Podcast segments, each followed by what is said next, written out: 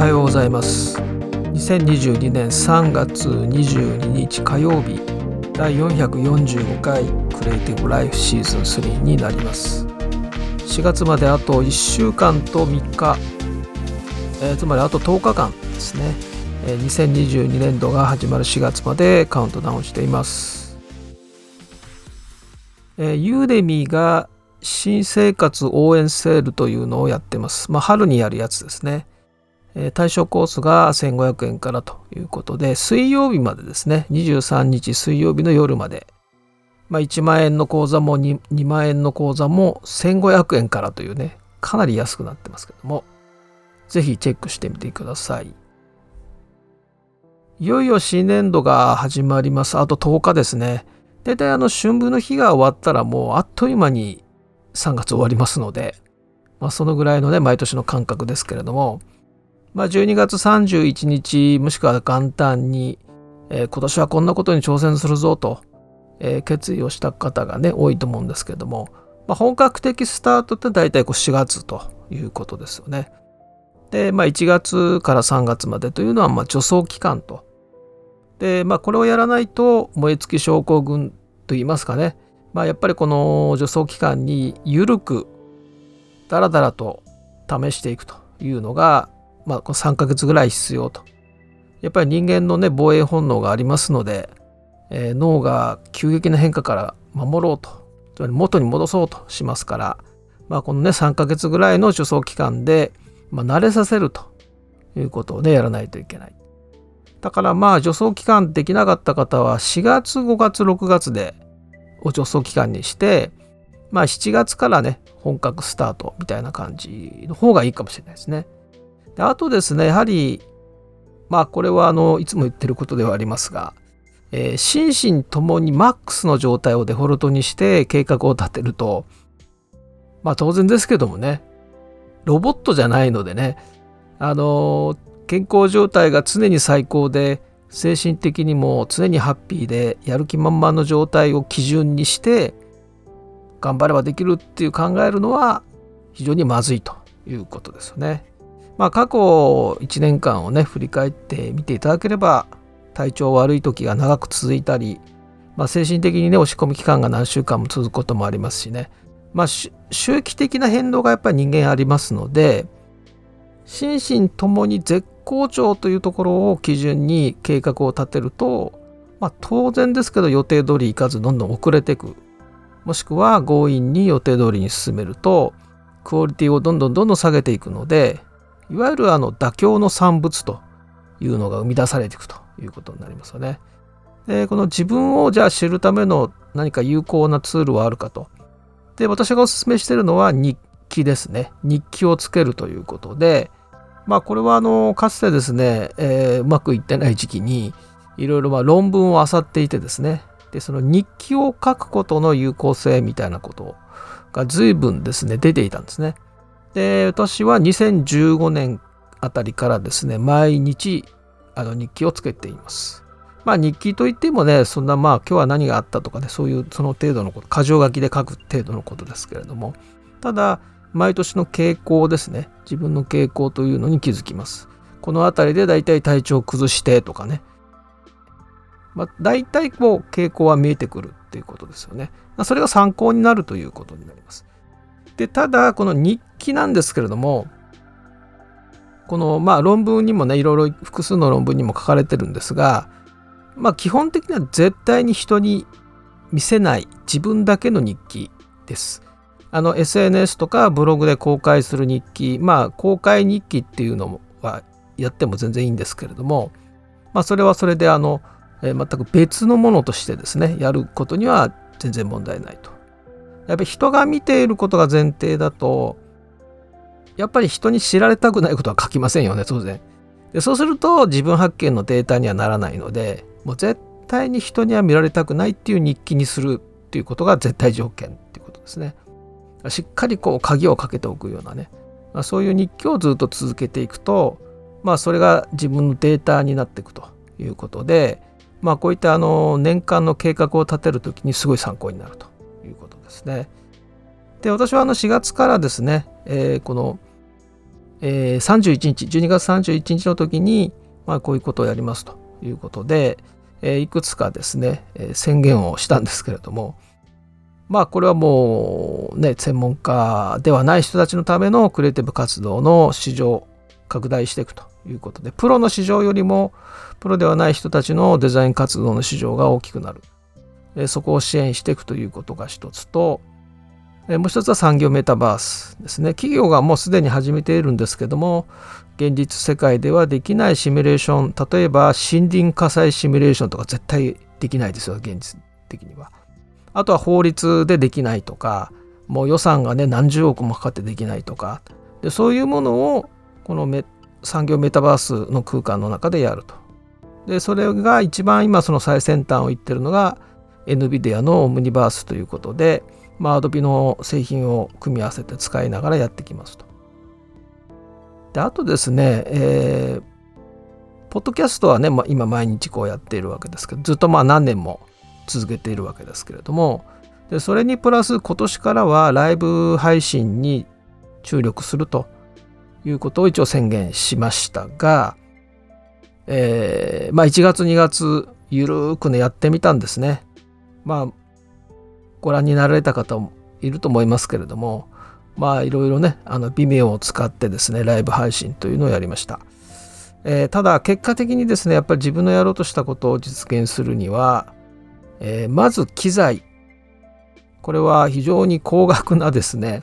これ見積もり出してもらったんですけどえこんなこんなパソコン必要なの？っていうような感じになりました。で現に今使ってるのはゲーミングマシンで、まあ、アンリアルエンジン5でも、まあ、そこそこちゃんと動くものですけれども、それでもダメだったんですね。今やろうとしてるライブ配信には使えなかったというか、やるとすごいこう品質が下がっちゃうというね、いろんなトラブルも出ちゃうということで、まあちょっとこの機材の問題ですね、これ相当お金がかかるので、えー、ちょっとこれはもう難しいなということで、まあ、中断をしました。ですから、まあ、この31日にね、やりますと、やりたいですっていう中の一つはもう、もう挫折しています。挫折というか、まあ、このハードウェア的な問題でね。で、その代わりに、オンデマンドで、まあ、やっていこうと。まあ、ライブではないけれども、ビデオ、ビメオのオンデマンドに切り替えたということですね。ですから、まあ、2ヶ月間緩くやってみて、まあ、本当に良かったなと。これ、あの、1月2月と時間取らないでいきなり自分の思い込みできるという思い込みでですね正式にスタートさせていたら、まあ、かなり悲惨なことになっておりましたので、まあ、この助走期間の必要性というのをね改めてま実感したわけですけども、まあ、大体10個新しいことやって1個うまくいけばもう大成功ですからまあそういったことで言うとですね、えー、今のところは結構大成功なんですよね。まあ、まだ4月になってませんけどもね。はい。ということでですね、えー、週末、しかも3連休だったので、あまりポッドキャストは聞かれていないという、まあ、データが出ておりますので、えー、1週間の振り返りをちょっとね、したいと思いますが、えー、まず月曜日、14日の月曜日、第437回では、まあ、スキルシェアのね、話をさせていただきました。えー、自分の今、こうやって仕事ができているのは、まさにスキルシェアのおかげで、独学だったら絶対にひょっとしたら今仕事がなかない状態かもしれないっていうね、えー、独学をせずにスキルシェアにで学んでいったっていうのが、えー、今の自分であると。でまああの一番お世話になったのが今はなき、えー、リンダ .com っていうねオンラインの学習のプラットフォームがありました。えー、学びの習慣をスキルシェアで身につけていくということをやったことによってですねまあなんとかやれてると独学で自分で勉強するってやってたらもう大変なことになったという話をしました。えー、火曜日ですね、えー、第308第438回ですね、えー、この時はスタートアップのキネティクスが Adobe と提携したという。これはあのツイッターにも上げまし動画を上げましたけれども、えー、ビデオをですね、えー、インポートするとビデオから 3D キャラクターアニメーションを AI を使って自動的に生成するというサービスですね。で、このキネティクスが Adobe と提携してこの Kinetics のツールに Adobe のミクサモのアニメーションとかキャラクターが統合されたということで。で私があのこれを使ってですね。で動画にしてツイッターに、えー、あとツイッターに投稿したんですね。そしたらこのキネテクスの公式ツイッターがですね、えー、いろいろメッセージをいただきましてねあの頑張りますというようなことをいただきましたけれども、まあ、あのご覧になってない方はぜひ見てください。そして水曜日ですね、えー、第439回目ですけれども、えー、まああのいろんなサービスが終了する時期でもあるので、えー、その一つとして、えー、ツタヤ TV ですね、えー、これは6月14日に終了すると。でここでまあ話題になっていたのは永久に視聴できますと言って販売していた売り切りのいわゆるセルスルーの動画ですね。これどうなるのと終了したらどうなるの？ということに関して現金もしくは T ポイントで購入者に返還しますよということになっていますね。でこういったあの問題はですね、まあ、毎年毎年このサービスが終了する終了する時期にですね、えー、話題になるんですけども、まあ、企業のサービスに対してですね要するに私たちは何にお金を払ってるのかというのを確認すべきということですね。視聴できる権利に対してお金を払ってるのかあるいはそのデジタルデータそのものにお金を払って買ってるのかとかですねでそういったことをちゃんと確認した上でサービスを利用した方がいいですよということですね。そして、えー、一般社団法人メタバースジャパンが設立されました。そして、マイクロソフトのゲーム部門のトップであるフィル・スペンサーのインタビューをご紹介しました。メタバースはゲームの延長であるということですね。であとは、え、メタバースにおける Adobe の役割ということで、えー、Adobe のですね AR 部門の責任者であるえステファノ・コラッツァという方のですね、えー、まあこれもインタビューですかね。えー、まあ、このあのミクサモの創設者の方なんですけど、えー、メタバース関連の、まあ、記事でしたけれどもご紹介しました。で木曜日第440回ですね、えー、この時はちょうどですね宮城県と福島県で最大震度6強を観測する大きな地震があってですね、えー、結構ね、あのー、関東で停電してるとこもありましたけれども、まあ、大変でした。でニュースとしては Figma がですね、アジアで初の拠点となる日本法人を設立したということですね。で、えー、ここがすごいんですが今後数ヶ月をめどに Figma の日本語版をリリースするということでですね。まあ、Adobe としてはね、えー、もう Figma というのは本当にえー、競合中の競合という、まあ、XD に対 XD ということで見るとですね非常にあの、まあ、優れたサービスであることは間違いないしユーザーがどんどん増えてますからねだからあの企業研修でも今はクリエイティブクラウド導入の企業であってもですね Adobe XD と Figma 両方習得させるっていうことをやってるんですね。社内のデザイナーに対して。で私はまあ Adobe XD をやりますけれども他の方が Figma を並行してやってるというそういう企業研修がすごい増えてきています。デザイナーは XD、Figma 両方使えないとダメだよというふうに昨年からなっているということですね。で、えー、この時は Figma の CCO チーフカスタマーオフィサーつまり最高顧客責任者のアマンダ・クレハーさんのインタビューをご紹介しました。あとはキャンバの企業向けツールとしての成長というのも話題にしました。そして金曜日ですね、第441回目ですけれども、サウスバイサウスウエストがテキサス州のオースティンで開催されていて、まあもう終了しましたけれども、アメリカの時間でいうと13日から20日まで開催されました。で、Web3、NFT 関連のディスカッションがやっぱ多かったわけですが、まあ、未来学者で有名なですね、エイミー・ウェブさんがですね、まあ、NFT は長期的なトレンドではないというふうに断言したということが、まあ、ニュースにはなってましたが、まあ、これはまあ皆さん思ってることなので、まあ、私はねこの条件付きでお金が絡む NFT のマーケットは飽和状態になるからっていうことで長期的なトレンドにならないよっていうのは、まあ、皆さん言ってることなんですよね。ですからまあそのお金が絡まない NFT の面白いアイデアたくさん出てきてますので、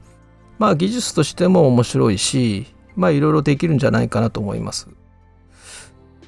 そして、えー、このサウスバイサウスウエストの、え、展示会場で一番大きなブースだったのが ZOZONEXT ということでプロジェクトドリップの話をしました。そして Adobe の公式サイトにですねメタバースに言及するページが公開されました。Adobe は今までですねあのメタバースっていう言葉一切使ってこなかったんですね。あの 3D& イマーシブっていうカテゴリーはあってその中で AR についてはよく、まあ、もちろん Adobe Aero という製品もあるぐらいなのでただメタバースがどうのっていうようなね、え、ことは一切言ってこなかったんですが初めてですね、えー、Adobe はメタバースに関してこんな感じで取り組んでいくよというホワイトペーパーを公開したとでその内容について解説をしましたであと NVIDIA の GTC がですねいよいよ始まりますのでおすすめのセッションですね USD 関連のセッションをご紹介しました。基調講演はですね、水曜日ですね。今週の水曜日だが明日ですね。え深夜0時から、え行われます。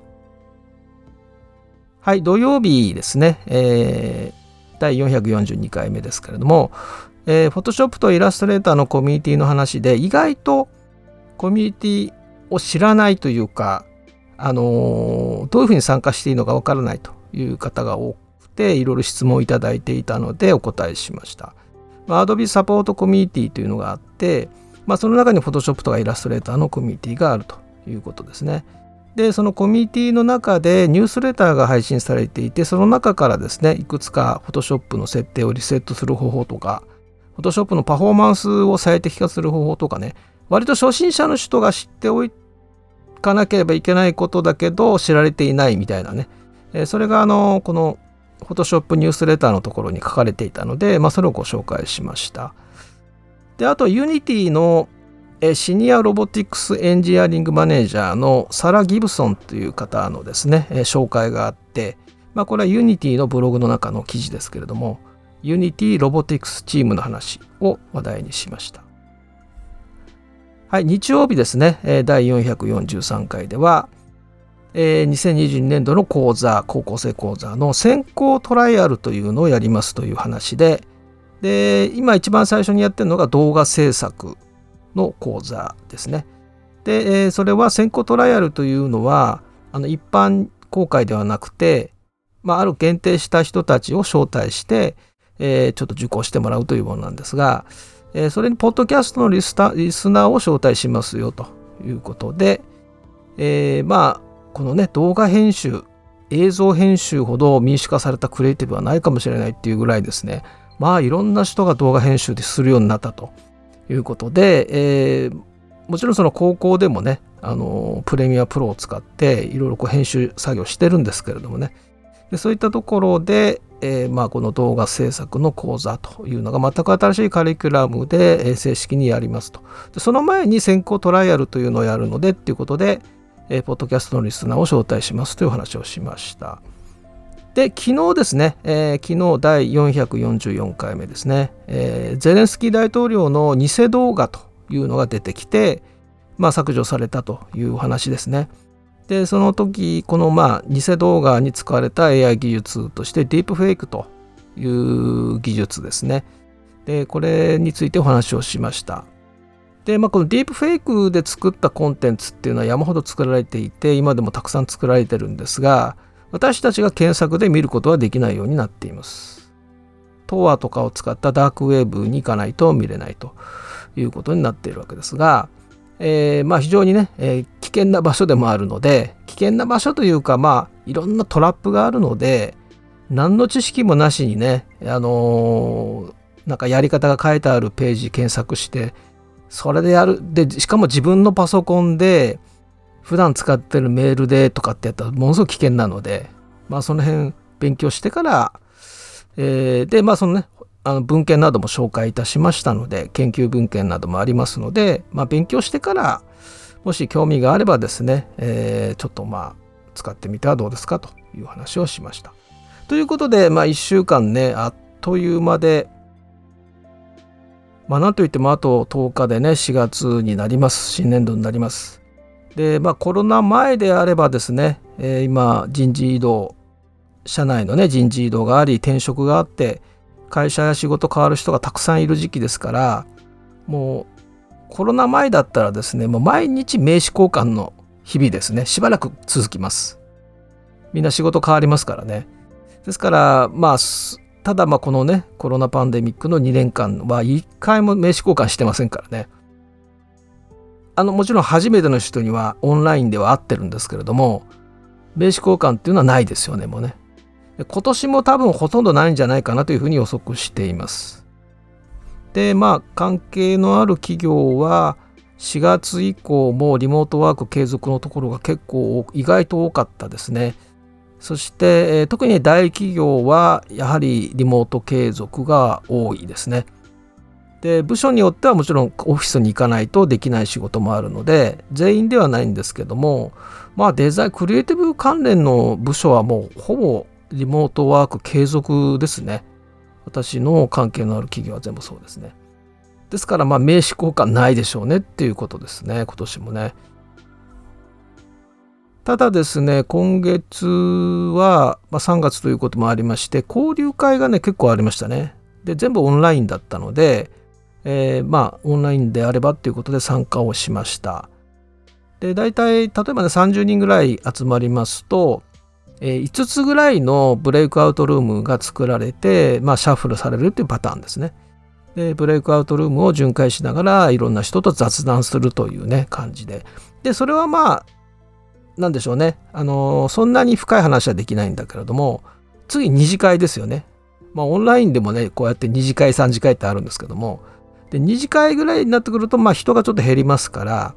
えー、そうすると、まあ、残った人たちでダラダラ話すと。で気がついたら1時間2時間ぐらい経ってたりするわけですね。だからねこれも錯覚ではあるんですけどなんかこう飲み屋でダラダラと話す感じに近い状態になりますねやっぱり。バーチャルでも、まあ、バーチャル慣れしてるしたっていうことだと思うんですけども。だからまあもちろんねその飲み屋でみんなでそのそこの同じ場所で話すっていう臨場感はないんだけども12時間ダラダラ話してたらなんかそれに近いものになりますよねやっぱりね。ですごい親近感も湧いてきていてでまた会いましょうまた飲みましょうみたいな感じで別れるっていう意味ではね、えー、バーチャル慣れっていうこともあるけどもまあそれでいいんだったらそれでもいいいいかなぐらいの感じはありますね。であとイベント制作のあの専門の会社っていうのがありましてでその何かの方々と、まあ、そのやっぱり交流会でお話をした時にやっぱりあのリアルイベントはまだね儲けが出ないっていうことで人がね、えー、コロナ前の人はまだ戻ってないっていうことなんですね。リアルイベントはもう始まってるんだけれどもまだその人が集まらないのでその以前ほどですねだからなかなかその収益にはつながらないのでまずはオンラインオンラインイベントで収益が出るっていうのは継続してでハイブリッドハイブリッドはね結構大変準備とか大変らしいのでできればもうリアルイベントを増やしていきたいとリアルイベントで元の状態に戻していきたいということですけれども、まあ、時間がかかりそうだということですね。ですから親睦会交流会のその小さな規模でリアルでお店でみんなで飲む飲んでお話をするっていうのは復活していくと思いますし、えー、だからたくさん人が集まるような飲み会っていうのはまだまだ先になるのかなと。であとこのオンラインのねそのの交流会みたいのに慣れてきちゃうとよほどのことじゃないとですね外に出ていかないんじゃないかなっていう感じもあります。まあ、だんだんその意識はね人の意識っていうのはその世の中の空気感によって影響されて変わってきますので分かりませんけど今のところはまだそんな感じですね。